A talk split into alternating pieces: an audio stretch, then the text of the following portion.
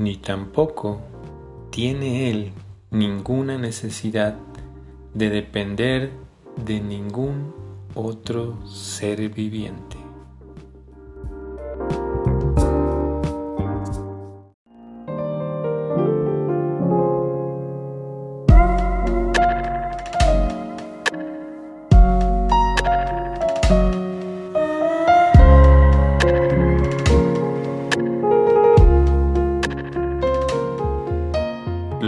Concisos versos de la Bhagavad Gita son una guía conclusiva en la ciencia de la autorrealización.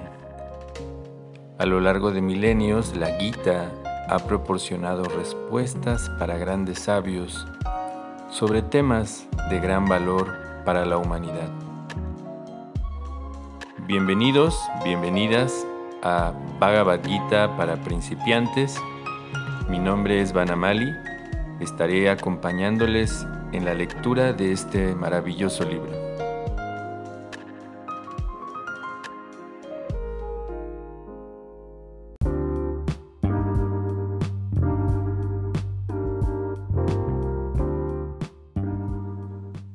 Es un gusto estar con ustedes compartiendo esta lectura de la Bhagavad Gita. Hoy estamos en el texto número 18 del capítulo 3 llamado Karma Yoga. Vamos a ir directamente al sánscrito. Na iva tasya kritenarto. Na kriteneha kaschana. Na chasya sarva bhuteshu. Kaschit Arta Vyapashrayaha. Tenemos una palabra eh, que es Arta, que podemos tomar para aprender este idioma eh, sánscrito. Podemos ir tomando de vez en cuando alguna de las palabras y de esa manera nos vamos familiarizando. Así que hoy tenemos arta, propósito. Vamos a la traducción y significado de Bhaktivedanta Swami Prabhupada. Un hombre autorrealizado no tiene ningún propósito que cumplir con el desempeño de sus deberes prescritos, ni tiene ninguna razón para no realizar dicho trabajo, ni tampoco tiene él ninguna necesidad de depender de ningún otro ser viviente.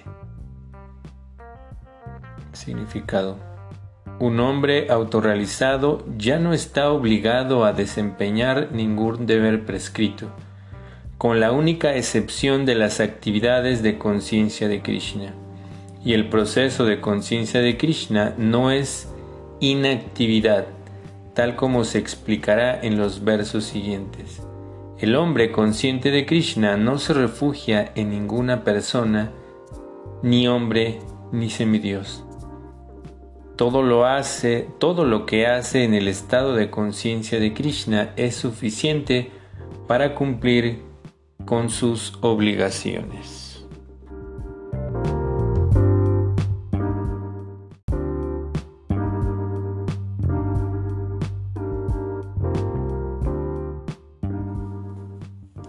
La mayoría de nosotros cuando pensamos en la vida espiritual, eh, tomamos todos estos textos eh, de manera que interpretamos que el hecho de llevar una vida espiritual es eh, deshacerse de los deberes. Y esto ocurre porque, bueno, la mayoría hemos estado eh, realizando actividades incluso para ayudar a otros y no nos causa una satisfacción plena. Hay satisfacción momentánea y cuando nosotros experimentamos esta parte de, eh, elementos que hay en la vida espiritual que causan mucha satisfacción, eh, automáticamente pensamos en abandonar todo lo demás. Sin embargo, tenemos que entender específicamente lo que se está mencionando en este capítulo. Krishna está hablando en primera instancia de una estructura que él mismo dejó eh, llamada Varna Asram Dharma. Ya hablamos en algún momento en los audios anteriores sobre este tema, sin embargo vamos a tocarlo para que podamos entender a lo que se está refiriendo Krishna específicamente en todo este capítulo. Así que Varna Ashram Dharma eh, es la estructura social y la estructura de las etapas del ser humano en, referencia al camino progresivo de los aspectos espirituales. Y Dharma es eh, básicamente significa desempeñar con el deber propio, pero también en el en un sentido más amplio significa el deber original de nosotros como seres espirituales, que es la conexión con Dios. Y entendiendo esta parte, en lo que hablábamos primero de esta, esta estructura de Varnas, que los Varnas es, son los oficios o deberes que uno desempeña dentro de la sociedad de acuerdo a la característica psicológica eh, que cada uno tiene. Antiguamente, en la mayoría de las culturas, se hacía un análisis de las cualidades de la persona al nacer en diferentes métodos, la astrología o algunas personas lo hacían por eh, una cuestión práctica, es decir, si el niño tenía o la niña tenía inclinación por ciertas actividades, pues se le empujaba al desarrollo de esas cualidades. Y generalmente dentro de la cultura védica se, se categorizan en cuatro grandes ramas. Esos son los, los varnas, las, los oficios, eh, el, deber que uno tiene dentro de la sociedad para construir o para em, para emplear nuestras cualidades y así contribuir al desarrollo de la sociedad. Y ashram ah, significa el, la etapa de la vida en la cual vas a desarrollar no solamente estas cualidades ya antes mencionadas como Varna, sino que también eh, vas a desarrollar un sentido de conciencia espiritual. Ashram podemos traducirlo como un lugar donde uno aprende a desarrollar la vida espiritual. Ya muchos seguramente ustedes conocen esta palabra. Pero también significa la división del, del ser humano eh, con respecto a su crecimiento. Eh, para eh, que gradualmente uno vaya reconectando su conciencia con Dios. Y eso inicia desde los primeros años de, de la vida de, de, una persona. Así que se dice que desde los 5 a los 25 uno lleva una vida de estudiante, como la mayoría de nosotros que eh, en esa etapa es que desarrollamos nuestro aspecto profesional. Pero antiguamente había también esta parte de no solo desempeñar el aspecto profesional, sino artístico y de la mayoría de las cualidades que debería de tener una persona culta, incluyendo el desarrollo espiritual que era lo más, más, más importante.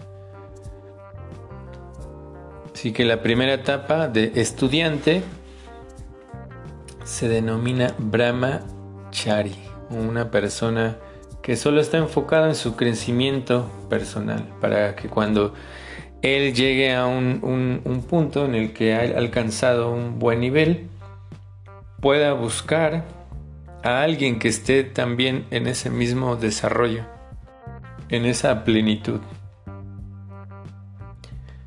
Generalmente nosotros ahora no, tenemos mucho ese trabajo personal, que tiene que ver con todos los aspectos, no solamente, como mencionábamos, el aspecto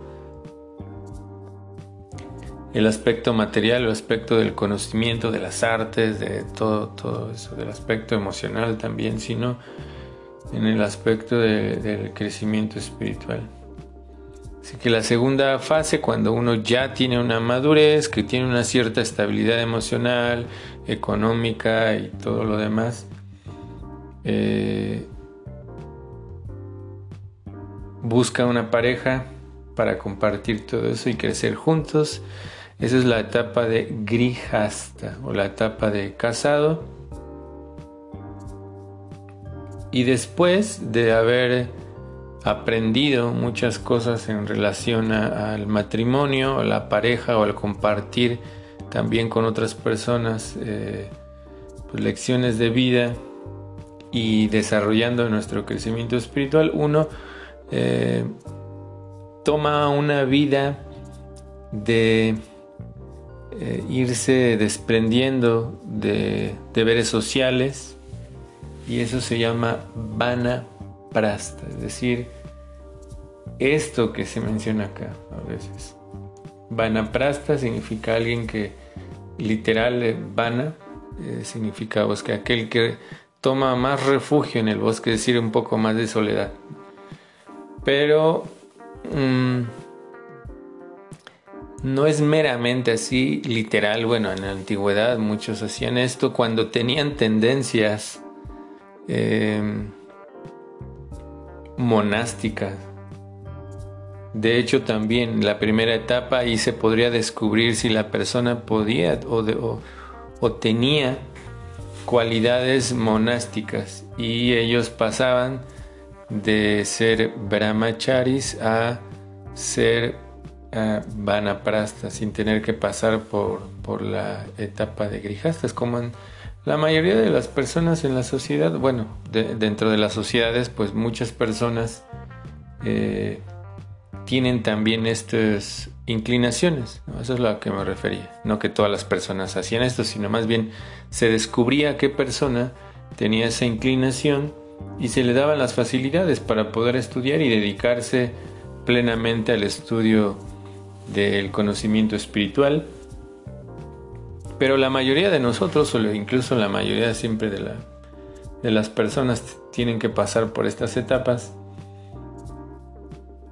Y no necesariamente es una etapa de abandono de todos los deberes hasta este momento, a Vanaprasta, sino que uno comparte con la pareja eh, porque ya pasó toda una vida criando a los hijos, eh, cumpliendo con deberes, todo es cumpliendo con situaciones de la sociedad y la persona ya puede dedicar más tiempo. No quiere decir que ya no lo, no lo haga, sino que puede dedicar más tiempo a, los aspectos espirituales. Y ahí es donde se malinterpreta esa parte. ¿Y eso por qué? Es porque en realidad esta persona ya, ya pasó por toda una vida de madurez. Ya pasó por, por un aprendizaje de los deberes, Después pasó por el poner en práctica todos esos eh, conocimientos para el cumplimiento adecuado de los deberes. Y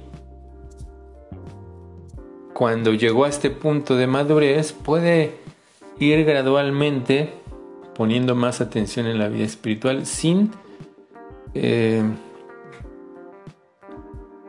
hacer a un lado las responsabilidades. Y algunos, solo algunos, llegan a, la última etapa que se llama Sanyasi. Sanyasi es una persona que sí, que ya tenía esta inclinación, tal vez eh, que cultivó toda esta, esta situación en su vida para poderse dedicar completamente a la vida espiritual, pero en realidad esa persona no es que se deshace de sus deberes, sus deberes los transforma en deberes espirituales. En realidad hay muchas de estas personas eh, ayudan a otros en su vida espiritual, es decir, si ya eh,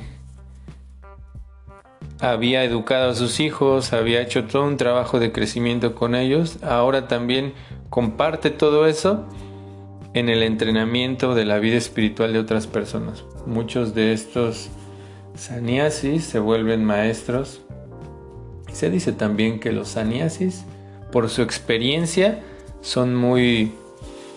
Eh, son personas que nos pueden ayudar en ese progreso, aunque en realidad eh, puede ser cualquiera de las etapas. Es que uno puede ser un un profesor en la vida espiritual de otros.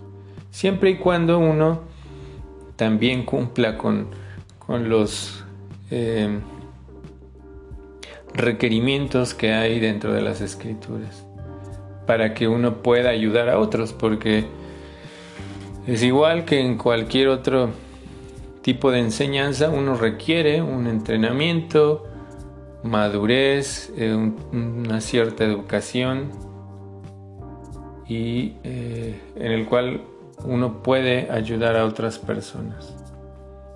Sin embargo, como mencionaba, por el crecimiento, por la madurez, por la experiencia, pues desde el Vanaprasta, o sea, también el Grijasta, ¿no? Pero eh, más en esta parte del Vanaprasta y del Sannyasi, son los que en la actualidad más adoptan esta, este, deber, ¿no? este, este cumplimiento de sus o transformación de sus actividades que eran solamente para un grupo de personas como su familia, ¿no? sino que él extiende su familia a, a otro nivel, viendo a los demás como seres también parte de la divinidad y por lo tanto él comparte todo su conocimiento, su experiencia, dándoles una guía como mencionó hay en realidad puede ser el grijasta, el vanaprasta o el sanyasi. Cualquiera de ellos ya, ya ha tenido una cierta madurez para, para cumplir con esa parte, pero en realidad todos, o sea, incluso los que no tenemos tal vez tanta experiencia, podemos desde el nivel en el que nos encontramos ayudar a otras personas a poder acercarse o poder desarrollar una conciencia espiritual. No hace falta llegar a este punto ah, de la renuncia completa. Y eso es lo que se malentiende, que debemos de llegar a esa situación. En primera, no es necesario hacerlo, no, no todos tenemos esa inclinación por eso en el mundo hay pocas personas así o pocos monjes que realmente se dedican a esto. La mayoría en, el proceso de conciencia de Krishna, en el proceso de conciencia espiritual, no es necesario eh, volverte un monje para poder actuar como asesor de otras personas. En realidad es el hecho de poner en práctica lo que Bhaktivedanta Swami Prabhupada nos ha enseñado y gradualmente uno va desarrollando cualidades en las cuales no es necesario eh, eh, eh, adoptar falsamente como también se mencionó en textos anteriores. Y eso es lo que generalmente nosotros cometemos ese error. Pensamos de que una persona que que está en la vida espiritual, como al inicio mencionaba, debe de dejar todo el mundo atrás o todos sus deberes. Y aquí pareciera que eso es lo que se está mencionando. Tales almas autorrealizadas no tienen nada que ganar o que perder en el, en el desempeño ni en la renuncia de sus funciones. Tampoco necesita depender de otros seres vivos para satisfacer sus propios intereses. Entonces esta persona en realidad es muy ecuánime en su actuar y ya no necesita porque él ya ha aprendido ah, cómo todas esas cualidades o todos esos deberes que él hacía transformarlos en actividades que le ayuden a crecer en su vida espiritual. Así que todo lo que estuvimos escuchando, pues hay dos partes Krishna habló acerca de algo que se llama karma yoga, que eh, karma yoga eh, es eh, el camino de desarrollar nuestros deberes prescritos y hacerlos una ofrenda a la divinidad o yagya, se recuerdan esa palabra que estuvimos y a través de eso uno va limpiando, va purificando la mente eh, para que uno vaya gradualmente despertando la conciencia espiritual. Pero hay personas que se inclinan más por ese proceso de bhakti. El proceso de bhakti es simplemente transformar todos esos esa, digamos, ese concepto gradual, sino el hecho de adoptar actividades espirituales y, lo que se hacía como una ofrenda a Dios, o sea, lo que, lo que gradualmente te iba a elevar, uno lo hace eh, desde un inicio como tal, como algo que te conecta con la divinidad. Pareciera que es, es lo mismo, pero es... Eh, diferente, así como en, un hilito, es algo muy delgado.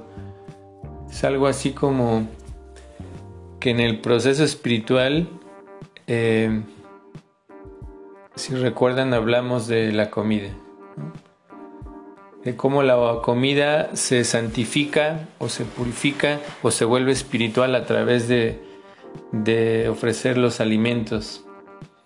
Y cuando nosotros estamos en la mentalidad de Karma Yoga, uno ofrece los alimentos que a uno le, gustan. Uno, uno piensa en el gusto propio. Pero en la etapa de Bhakti Yoga uno ya eh, simplemente está realizando esa actividad desde un inicio. Uno piensa cómo yo puedo satisfacer a Dios con esta actividad. Es que es muy diferente es diferente, es una línea muy delgada que tiene que ver con el estado de conciencia con el que uno realiza las cosas. Así de esa manera uno puede, del hecho de pasar de ofrecer lo que a mí me gusta, a pensar en qué le puede gustar o qué le puede agradar a, la divinidad o a Krishna. Y a través de ese pensamiento pues hace esa gran diferencia. Así que ese es el, camino y dentro de, la cultura védica, en realidad los dos procesos ayudan. Solo para eh, tener un ejemplo, tal vez si nosotros no estamos completamente todavía en esa, en esa etapa de pensar que nuestras actividades van a complacer a Dios o que uno las realiza solamente por eso, sino que tal vez de manera gradual, ¿no? hay una historia de un niño que se llama Druba.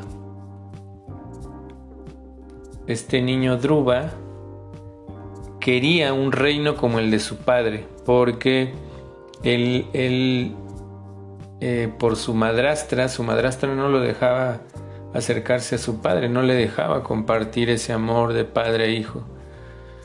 Así que eh, para tener ese nivel de igualdad con su padre, él fue a buscar al bosque a Dios, a Krishna, para que satisfaciera su deseo de tener un reino muy grande como el de su padre y de esa manera tener esa cercanía con él, que en realidad la única que la ponía era su madrastra.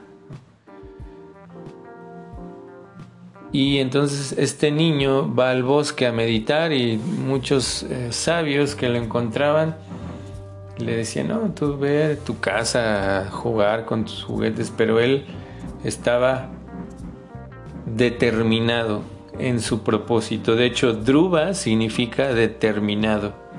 Y él es un ejemplo en ese sentido, que a pesar de que tenía muy pocos años, él quería cumplir con ese propósito, así que él, eh, como se encuentra con estos sabios, luego los sabios se dan cuenta que no, este niño realmente quiere hacerlo, así que le ayudan a poder eh, hacer una meditación, le enseñan unos mantras por el cual él puede meditar en la divinidad y así conectarse con él cuando la divinidad queda complacido con su meditación, es decir, con, la ofrenda que él hace, que está en esta etapa de karma, de karma yoga,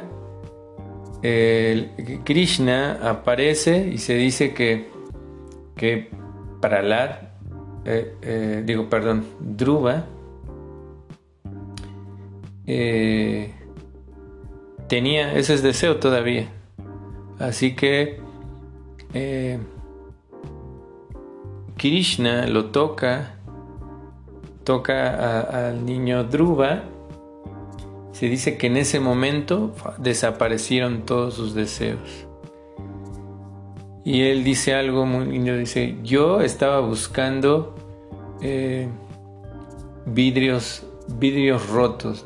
Cuando nosotros eh, no conocemos de joyas, comparamos cualquier tipo de cristal o vidrio, lo que sea, como algo valioso. Y por eso dice Druba que yo estaba buscando vidrios rotos, pero he encontrado la joya más preciosa, el diamante más precioso, que es el tenerte cerca de mí, a, Dios.